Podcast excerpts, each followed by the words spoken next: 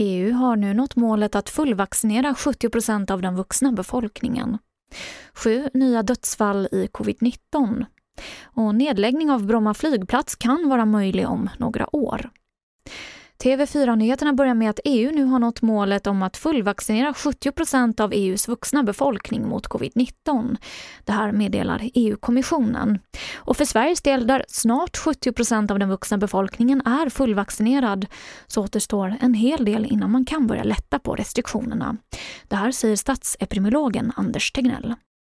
Det här är bara en parameter av många, utan vi behöver ju också se att eh, trycket på sjukvården inte fortsätter att öka och att eh, vi verkligen får lite bättre kontroll på smittspridningen i Sverige än vad vi har just nu. Eh, och det finns ju som sagt en plan för det där vi också pekar på vad som måste finnas på plats för att vi ska kunna gå vidare med detta, släppa på ytterligare någon restriktion.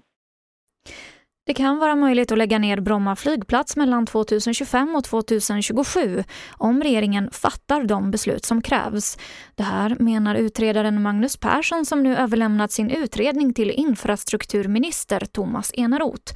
Magnus Persson menar att Arlanda på kort sikt kan ta över trafiken från Bromma.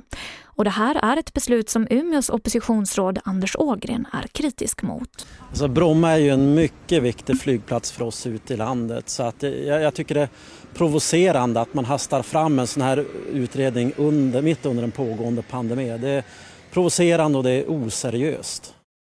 Sju nya dödsfall har rapporterats in i covid-19 idag och totalt har nu 14 692 personer avlidit av sjukdomen här i Sverige sedan pandemin började. Detta enligt Folkhälsomyndighetens senaste siffror. Och till sist kan vi berätta att vad vi äter spelar mest roll för risken att få hjärt och kärlsjukdomar enligt en ny studie.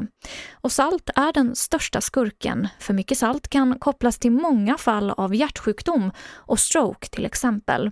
Och enligt Hjärt och lungfonden så äter svenskar mycket salt och de flesta mer än WHOs rekommendation om 5 gram om dagen.